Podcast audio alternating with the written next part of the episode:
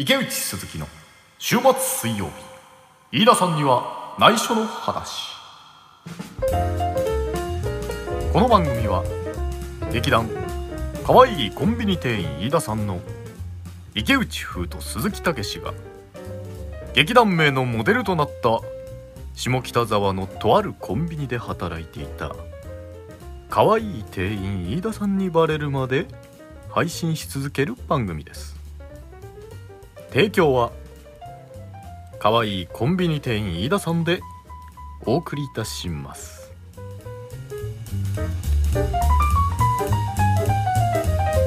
こんにちは、池内です。どうも、鈴木です。こんにちは。どうもどうも、こんにちは。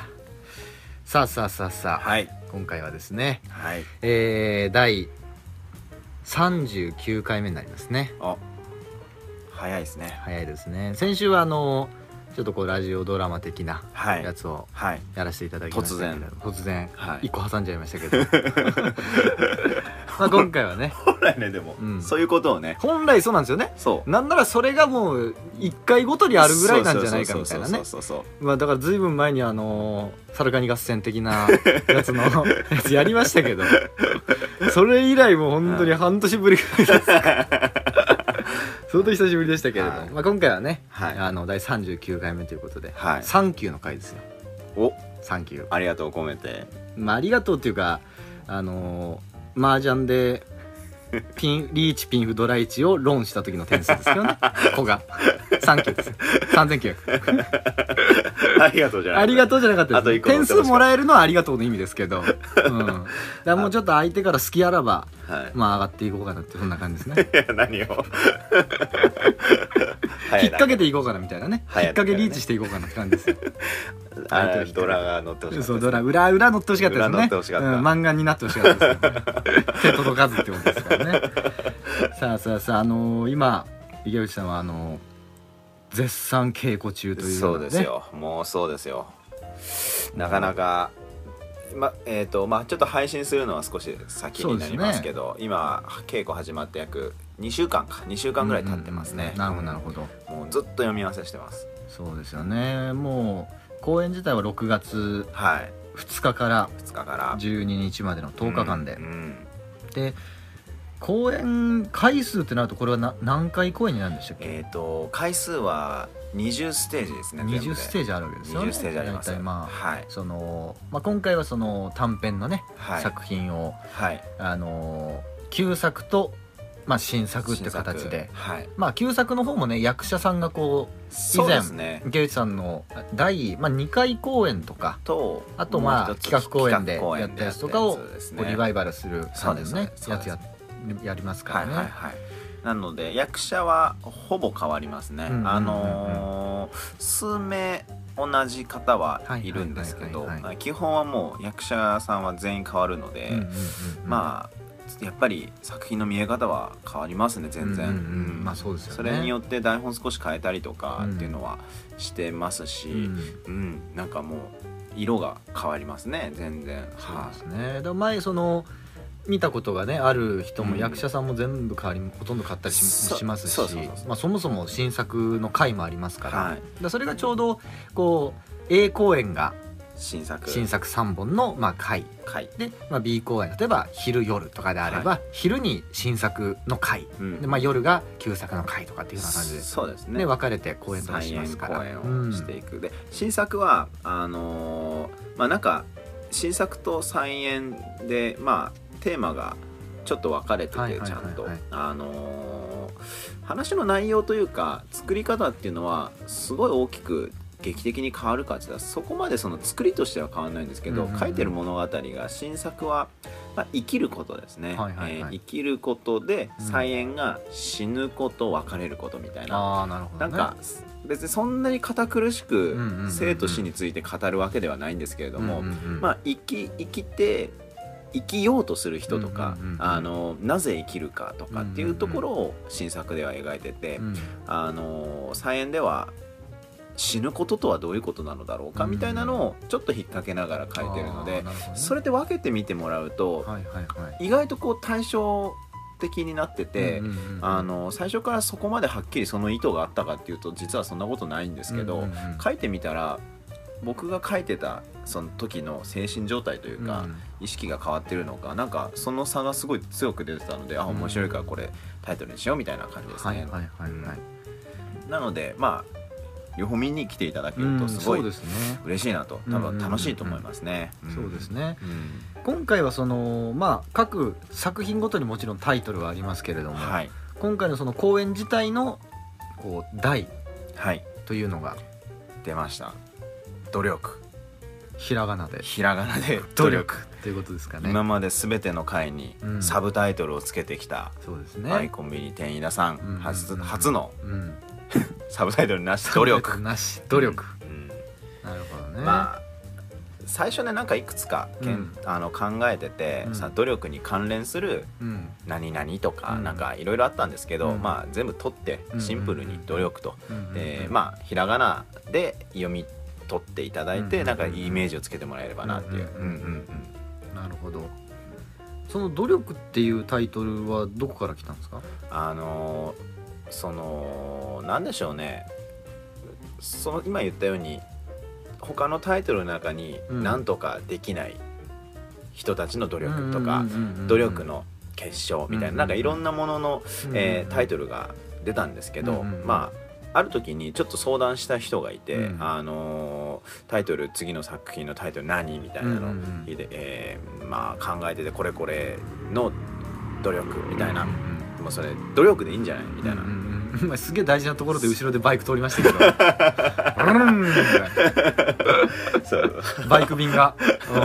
行っちゃいましたけど、そう、悪い芝居の山崎さん、にちょっと話をして、はいはいはい、一緒に前回のその二都社で出演されてて、その時に仲良くなって、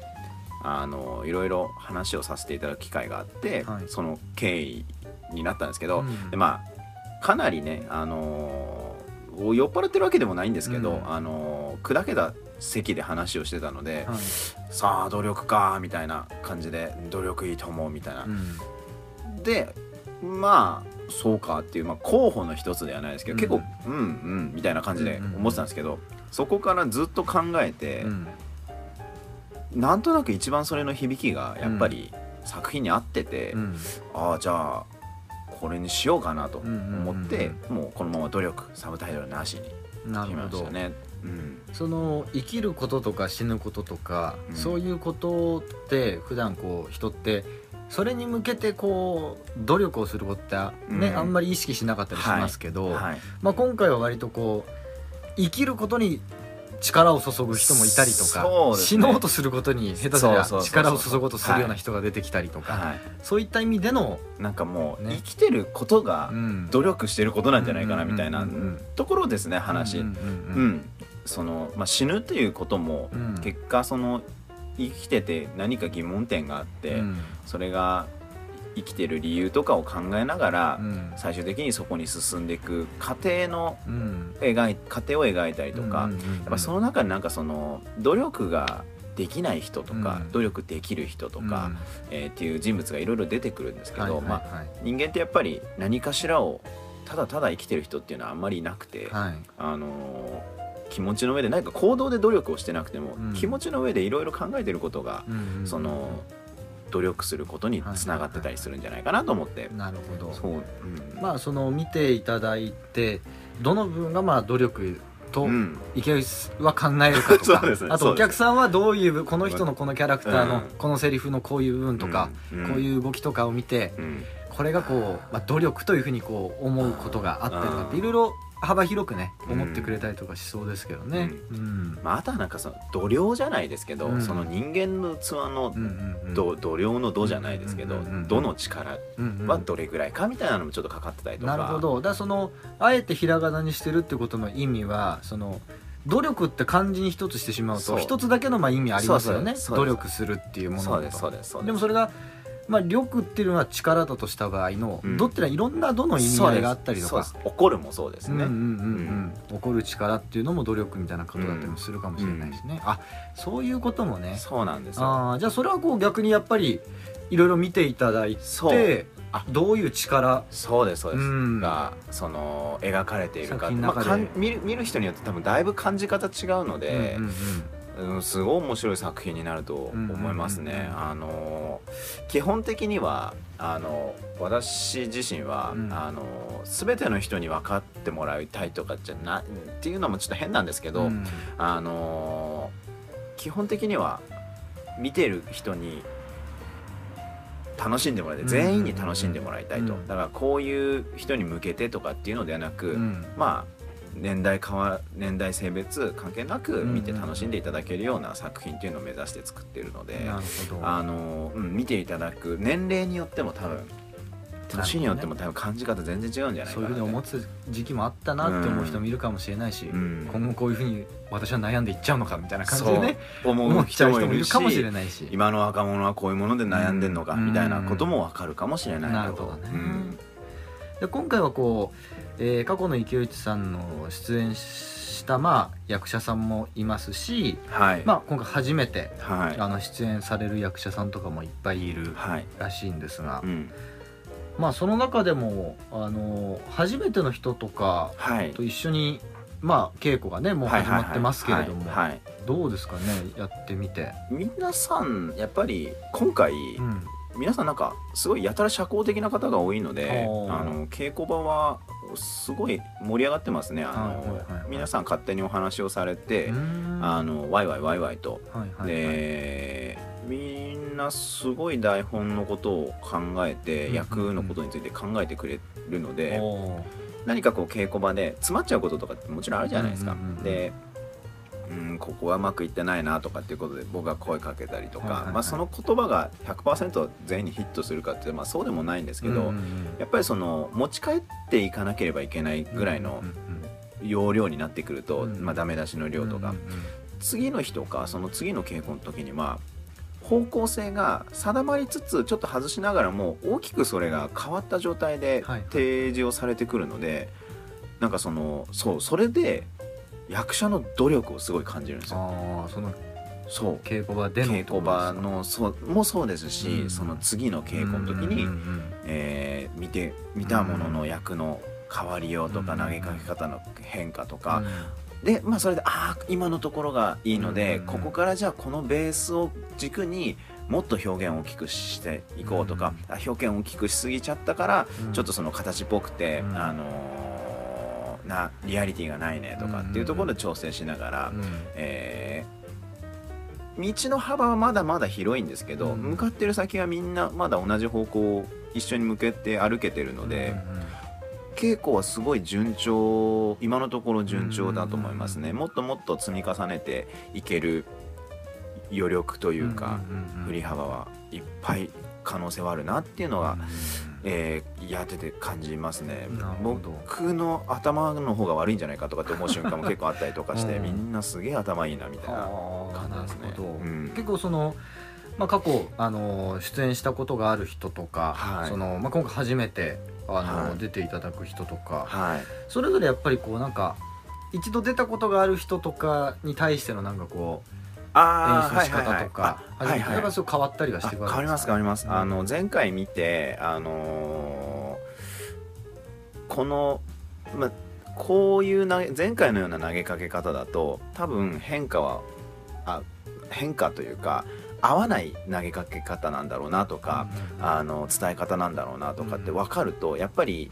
厳しくなるわけでも優しくなるわけでもなく、その疎通は取れやすい言葉に変化して、なるほど、変わりますね。2回目以降の人の方がじゃあ伝え方のこっちの言葉の選び方とか伝え方とかは割とやりやすいかなと。だからなんか変な話、この役者は褒めた方がいいとか、ちょっとこうあえてその与える情報を少なくして考えてもらった方がいいとか、褒めるだけでもないですけど、なんかそのアプローチの仕方っていうのは全然変わってる気がしますね。初めての方はもうどういうふうな受け取り方は伝えてどういう返信があるかっていうのを感じながらその都度その都度変えていくみたいな感じですね。なるほどなるほど。初めての方すごい多いですかね、言っても、うん、これちなみに今全体の、はい、出演メンバーというのは、はい、合計何人になるんですか？今15名なんですけど、あ、多分これが配信する頃には17名になってるはずですね、うん、結構多いですね、はいはい、前回が18なので、まあね、考えてみればそうですね、そうですね、まあ、しかも今回その、ね、上演する劇場というのが、うん、前回木内さんが公演を行ったとこよりも、はい、だいぶスペース的にはバックヤードがだいぶ過密なバックヤードというかバックヤードあるかな、ね、あるかなみたいな、はい、下手すりゃ客席で休んでるじゃないかみたいなね感じですよね、あそこの劇場は、はい、うん、いい意味でこじんまりとして、うん、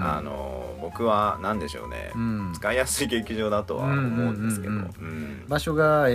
北池袋の新生館シアターという場所で、はいはい、まあ、ここは僕も以前企画公演で使わせていただいたことがある場所ではありますが、はいはいはい、まあ、その時の出演人数はもう一桁ですから、そうですよね、ね、うん、ですから、まあ、割と、まあ、スペースそこまでなくても、まあ、全員一応割と、はいね、後ろで休憩したりとか、はい、次の舞台に備えたらできましたけどそう考えると、うん、俺今17って言ってちょっと引いちゃったんですけどあの楽屋で17詰めるって今から新生館シアター自体を改築していかなきゃいけないですねそれを今どうにか資金集めしていかないといけないですねいやあ、ちょっとあれですね、うん、ピリッとする瞬間あるかもしれないですね、ね、あそこに全員収納して、そうそうそう、ほら見てる人とかは、はい、楽屋というかね、はい、バックスペースの部分が、はい、バックヤードというかね、はい、そこの部分ってわからないじゃないですか、はい、でも役者でね、初めてその、うん、小屋っていうかその劇場にね、うん、入って、はい、いろいろねやるときに、はい、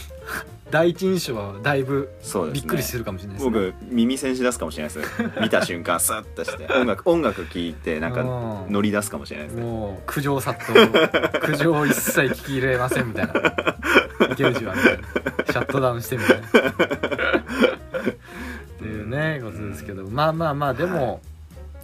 はい、公演がね、でもその A と B とか分かれたりとかする回ですから、その時は全員いるわけじゃないので、ね、全員常にいるわけでは、はい、まあ、ないですからね、はい、というところはありますけれども、うん、なんとか仲良くね、そこまでみんな仲良く進んで、楽屋も仲良くシェアしてね、うんうん、だから稽古場とかも今のうちからすげえ狭いところを抑えてた方がいいかもしれないですね。慣れてもらうために、ね、うん、なんかよくまあ、で僕らはね、区民センターとか集会所みたいな、はいはい、そういうところで稽古するじゃないですか、はいはいはい、だからあれでこう結構広いじゃないですか、相手のって安く広く取れたりするじゃないですか、はい、そこを使わずに、はい、椅子とか片付ける後ろのなんか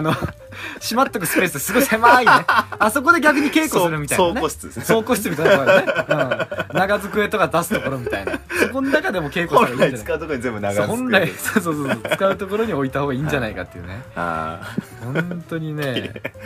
切れますね、多分ね、だからもうなんか一回楽屋自体をバミって、うん、ここだぞと、そう楽屋の動線を作らないといけないですからね、作ってバミってここから行くからねっていうのはちょっと伝えたいなとは思いますね。一日ちょっと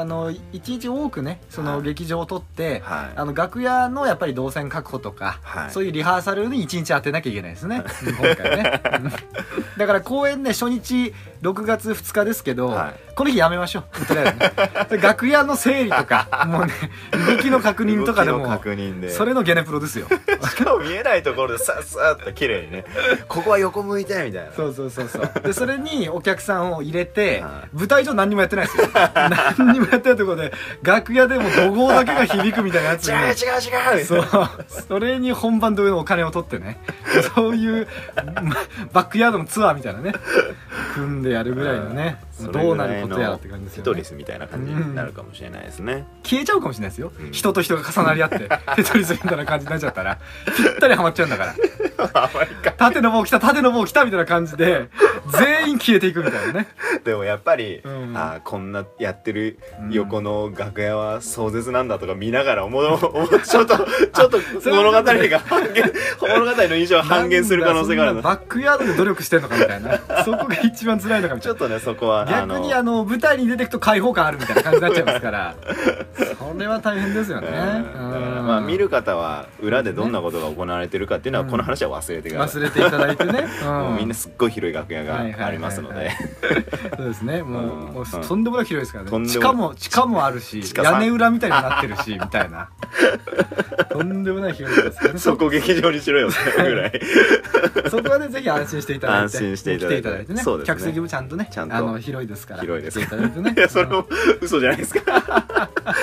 客席が今回あんまり多くないので、前回の王子小劇場だと最大だとまあ70人ぐらい入ったんですけど、ね、立ち見も出たぐらいですからね。そうですね、前回は大好評で、今回はまあもうちょっとというか結構少ないので、まあご予定が決まれば、なるべく早くご予約いただけると、そうなんか来たい日に来れなくなっちゃうとかっていうのはあるかなと。多分完売する日もおそらく今の感じだとありそうなので、まあまあ僕は出演いたしませんが、まあ、とりあえずですね、ぜひ池内さんのですね、いや出演しないですけど、あれですよ、前半というか客入りの時にね、客入り会場中、鈴木さんが一人舞台ですから。そうなんですよ、言っても僕しかそこはもうそうですよ、ね、頼るものはないぐらいな感じですから。約に、まあ、20分ぐらい一人芝居みたいな、一人芝居のこと始まりますよ、はい、まあこのね配信をね聞いてくれてる方はね、まあ聞きやすいかもしれませんが、初めてその劇場にね足を運んでいただいた方は、一体何をこれはやってるんだみたいな感じでちょっとびっくりしちゃうかもしれませんけれども、まあ来ていただければ、そこからもう舞台が始まってると。そう、本番は1時間半ですけども、会場中に鈴木さんがまあ一人ラジオを配信するというまあことをしますので、なるべくこう早く来ていただいて聞いていただけると、何でしょうね、面白いので、前回もそのラジオを、前々回かの短編の時はそのラジオをやってもらってすごい評判が良かったので、まあこのような流れのね、今配信してるような流れのやつを特別バージョンでやってきますので、ぜひぜひ期待していただければと。いや本当ですよ。これ例えばだからその7時半から舞台が始まるとしたら、7時からもう会場を例えばしていると、でそのまあ会場してる中で普通ね、まあお客さん音楽聴いてたりとか、まあ座ってね横の人と話してとかしますけど、チラシ見たりとか、そこから僕のもうどんどん雑音を入れてきますから、雑音入れてもう見させないですか、いろんなもの、もうダメですよ、もう一人一人注意してきますよ、スマホとか出してたら、前から2番目のみたいな。ちょっとスマホをしまってくださいみたいな感じ。すげえ嫌なやつですね。そう。いやもうだからもうそれ自体が作品として出していくぐらいの気持ちでやっていくっていうか、もう本当に作品になってるので、ぜひぜひ楽しみにしていただいて。帰るまでもうずっと入ってから帰るまでもうこの作品ね、舞台も含めて全部楽しんでいただきたい、楽しんでいただきたいなと思いますね。一応期間としては6月の2日から6月の12日までですね。で昼夜あったりとか、まあ午前一番早ければね11時半からの会があって、次が3時半の会があって、次が7時半の会があるというような日もあったりとか。これかわいそうですね。役者さんによっては新作と再演両方出る方がいますし、両方出るって言っても両方がっつりメインで出るので、もうかなり大変な、喉さえ枯らさなければもうそれが心配ですね。ただでさえあの空間にねずっと一日中いるわけですからね、なかなか疲労度合いはまあやれるんじゃないですかね、皆さん体力はきっとあるでしょうし。そうですね、本当にこう出演の方々もこういろいろこう劇団で主催をしてる方もいたりとか。そうです、そこの劇団のまあ看板の役者さんであったりとか。そうだからすごいね、いいというかもうすごいメンバーが揃って嬉しいですね。すごいですよね、メンバーとしましては。自信を持ってこの作品を推していけると。そうですね、もうすでに読み合わせをもう2週間今やってるんですけども、すでに面白いですからね。なんかもうこれ立ち上がって動きつければいけんじゃないのみたいな、ちょっとあれですけど思っちゃうぐらいなシーンとかはいっぱいできてきてるので、すごい楽しいですね、稽古を今。なるほど、そうですね。まあ、またちょこちょこ稽古のお話も、はい、池内さんに聞かせていただければって感じですけれども、はい、最後にですね、はい、まあ、今劇場のね、劇団のねホームページの方でも公演の情報を出してますし、はい、まあ、池内さんのツイッターとか、劇団の、ツイッターの方とかでも情報をどんどん逐一、稽古場の様子も含めて、はい、発信とかしていると思いますけれども、はい、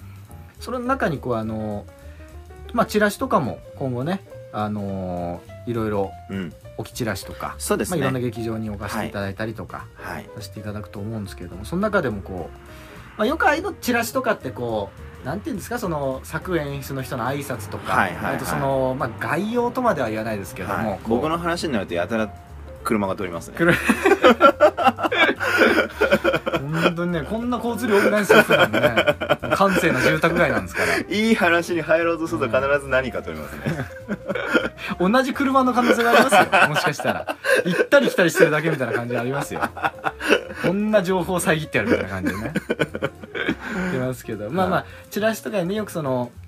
作者のこう挨拶があったりとか、はい、あとなんていうんですかね、あらすじが書いてあることもあるし、ね、あと、はい、まあ概要とかそういった感じ、イメージが湧くようなこう説明文とかね、ありますよね、ありますね、うん、それがまあちょっとありますので、まあ、なかなかそういうのってね、こう見たりすることはこう読んだりすることはあるかもしれないですけど、はいはい、なかなかねこうその実際ちゃんと劇場でね見入ってる方も実は少なかったりとかして、そうですね、本番見終わった後に確認してる方とかも結構いますよね、する方とかもいますからね、はい、そういった方々のためにですね、せっかく今こうやって音声で配信してますから、はい、そちらのちょっと池内さんの、書いていただいたですね、はい、前書きと言われるですね、はい、そういうちょっと概要、はい、そして池内風からの挨拶、はい、それをちょっと、読ませていただいて、今日の、配信とさせていただきたいかなと、はい、読んでいただけるんですか。いやいや、もうぜひ読ませていただきますよ。ありがとうございます、はい、じゃあお願いしてもよろしいですか。わかりました、ではまずですね、じゃあちょっと公演概要をサクッと、はい、念のために再度、6月2日の、木曜日から、6月12日の日曜日まで、10日間ですね、はい、11日間ですね、はい、公演があります。チケットの方はですね、前売り3,500円、当日3,800円ということで、ご予約の方は劇団のホームページだったりとかツイッターの方とかからリンクをして辿ってっていただければ、はい、もうすぐ予約できますし、はい、まあ、直接ダイレクトメールでも何でも、はい、ご予約はお待ちしているという感じですね、はい、では、池内さんのですね、じゃまず前書きのところからですね、お願いします、はい。なぜ働く、なぜ愛す、なぜ泣き、なぜ笑う、なぜ生まれ、なぜ生きる、なぜ、なぜ、なぜ。生まれ落ちた時、そこは地獄の釜の底でした。さあ立って歩こう、自分の意志で、前へ後ろへ、右へ左へ、どちらに行っても答えは一緒、二足歩行の宿命背負い、一二一二と優雅に歩く。ありきたりな地獄はもう飽きた。どうせ行くなら誇れる地獄へ体を向けろ。さあ声高らかに歩くのだ。一二一二と歩くのだ。という前書きですね。素敵な、まあやらせていただいたんですが、はい、そういう時に限ってやはり車も通る上に人の声の会話も聞こえる上に冷蔵庫が急に再起動みたいな感じでブーンって鳴り出すっていうね、まあ、これはちゃんと全部ねいろいろ編集しますよ、聞こえないようにね。ただすごい騒音でしたよね、喋ってる時ね、うん、本当に路上で1、2、1と歩いてる人いましたから、ね、楽しそうに歩いてましたね、うん、こちらがこう前書きという、これは池内さんの中でのこうこの作品に対するこうイメージですねってことですよね。2つのね新作と再演の合わせたイメージですね。なるほどね、うんうん、まあ地獄に生まれ地獄に落ちていくみたいな、ね、ことかもしれないですね。そういう人もいるかもしれないですね。登場人物の中にはね。そこじゃなかったね。そこじゃなかったっていう、ね、ことの可能性ありますけどね。なるほどね。まあこういうのってね、やっぱりなんていうんですかね、こうチラシとかでもね、はい、結構こういうの目を引いたりとかしますからね。はいはいはい、うんぜひぜひこういうのもちょっとこうイメージを置いていただきながら なんとなくその、うん、なんかまあ僕じゃないですけど、うん、その他の団体の作品のチラシとかにもやっぱりこういうので、うん、その人の書いたまあ、脚本書いた人とかの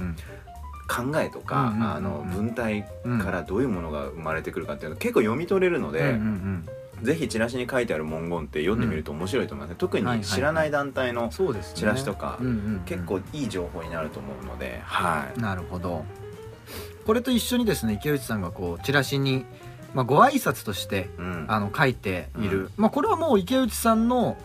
まあ、思いそのものというかそうですね、その近況に近いものですよね。こういう挨拶とかって言われると、ね、近況とか動機とかですね、動機とかね、はい、この作品作りの上でのってね、はい、それもちょっと僕が読んじゃっていいですか。池内さん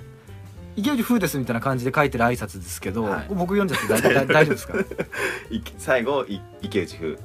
になってますからね。鈴木武史池内風役鈴木武史みたいなことですよね。じゃあこれもちょっとご挨拶もねせっかくですから、ねはい、お聞きいただければと思いますね、はい、お願いします。私はこういうのを読む能力が欠如してますのでよろしくお願いします。じゃあこちらの方に行きましょう。こんにちは。かわいい。いやちょっと待ってください。いや池内さんイメージしてやらなきゃいけないから。今まで 4,5 年付き合ってきて。俺のイメージそれです。こんな感じじゃなかったでしたっけ。もう最近毎週のように喋ってるのに。こんな感じじゃなかったでしたっけ。こんにちはみたいな感じじゃなかったでしたっけ。アホチンじゃないですか。その前のやつ結構重みがあってよかったと思ったのに。ああそうか。とんでもないやつが来てる。だとしたら俺そのイメージで全部読もうと思ってましたけど、これいきなり出花くじかれちゃったらちょっと変えなきゃいけないですね。変えなきゃいけない。わかりました。お願いします。わかりました。こんにちは。可愛いコンビニ店員屋さん主催の池内風です。今日飲んで30歳になり、改めて今後の人生について考えることが増えてきました。このまま環境を変えない場合の人生を想像したら、猛烈な不安に襲われ、思わず以前付き合っていた彼女に連絡を取って精神の安定を図ってしまいました。思わぬ女性の優しさに触れ、このまま僕以外全人類が女性だったらいいのにと、最近流行りのもしも世界が〇〇だったら系の思考にスイッチしたところ、なんか怖い、その世界も怖いとすぐに現実に戻り、男が群れて数を揃えないと威厳を主張することもできないのだなと、不必要なため息を一発放つ結果となりました。さて話を元に戻すと、そもそも襲ったこの不安は単にこのままだと生活が成り立たないのではという問題に真っ向から向き合った結果生まれた不安と、その際に飲んでいたコーヒーの過剰摂取によるものだと推測されます。じゃあそこからどうしようかと考え、自分なりに答えを一つずつ整理して導き出すことがある意味凡人的な哲学の一つなのではないかなと思います。今回は同じようにそれぞれ何らかの負荷を抱えながら悩んで生活をする人々の物語です。この負荷が支えきれなくなってあふれる瞬間を丁寧に描き、凡人哲学の入り口を広げていきたいと思います。ここに現れる人物を通じて見ていただいた皆さんの心に何かしらの変化が訪れるよう一致団結して創作に当たりたいと思います。少しでもご興味持っていただけたらぜひ劇場に足をお運びください。かわいいコンビニ店員飯田さん、池内風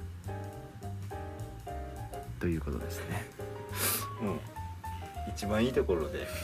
一番大きい強烈なバイクが通ると、うん、しょうがないです、ね、ハーレー並みのそういうことですよ、うん、それもちゃんとねもうちゃんと音は消しますから、これ池内さんのもうメッセージですからやっぱりでもそういうことなんだなって思いますよ、うん、人生とはうまくいかないですよ、ね、やっぱり全然うまくいかないもんですね。うん、最初幹事さんから入って途中で一回シャアに切り替わったんですけどすごいなんかびっくりしましたね。なるほどね。これが池内風としてのやっぱり挨拶ということでね。そうです、うん、はい、負荷のある人たち、うん、僕が割と負荷を感じながら生きていますので、うんうんうん、そういうものの分身じゃないですけど、うん、そこで感じたことをちょっと大きくして、うんうん、ちゃんと物語の整理に合わせて作るという感じですね。だからあれですよね、過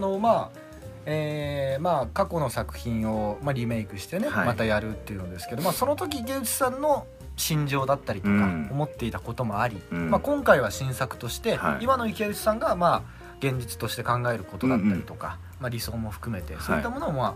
書いているという風な、そういった形の作品なんですかね。うん、そうですね。再演は2年前もしくは3年前に書いたやつなので、うん、その時とだいぶやっぱり今とじゃちょっと違いますね。うんうん、30になりましたし、もうシャアも30になったんですね。いや風ですね。あ、ごめんなさい。あ、風さんの方ね。風ですね。あ、ごめんなさい。演じてたやつがシャアっぽいやつだったってだけで。やっぱりね、その鈴木さんの言い回しが気になっちゃって文体があまり入ってこないっていうちょっと不思議な現象。文章はね、読んでる僕すらも分かんなかったです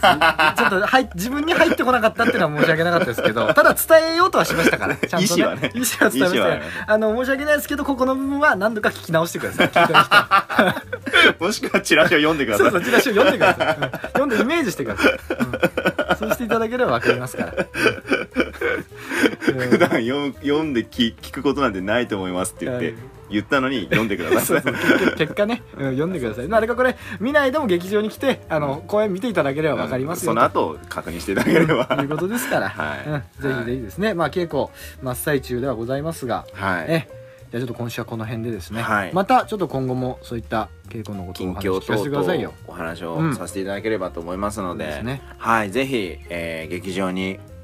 ご来場いただければと、はい、足を運んでいただければと思いますので、うん、よろしくお願いいたします。よろしくお願いします、はい、さて今週のお相手はかわいいコンビニ店員飯田さんの池内とかわいいコンビニ店員飯田さん鈴木でお送りしました。さよなら。さよなら。